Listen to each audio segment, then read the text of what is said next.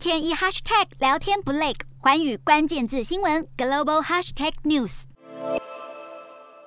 英国威廉王子和身穿鹅黄色优雅洋装的妻子凯特抵达牙买加，两人大展笑颜，开心的与当地官员问候。不过，当地居民对于他们的到来似乎笑不出来。大批示威群众聚集在首都金斯敦前，要求王室为殖民时期买卖奴隶的行为道歉。威廉和凯特为了向英国女王伊丽莎白二世登基七十周年致敬，造访加勒比海国家贝里斯、牙买加和巴哈马。不过，这份美意却意外掀起了加勒比海国家对于英国殖民历史的反弹。更有外媒报道，牙买加当地正在推动取消女王国家元首地位的程序，计划将牙买加改成共和制。牙买加总理霍尼斯字句铿锵有力，说明想要脱离大英国协的决心。一旁的威廉王子看起来似乎有些尴尬，但也只能跟着点头。事实上，除了牙买加对英国皇室有反弹声浪，威廉和凯特在这次第一站造访的贝里斯也遇到一些小波折。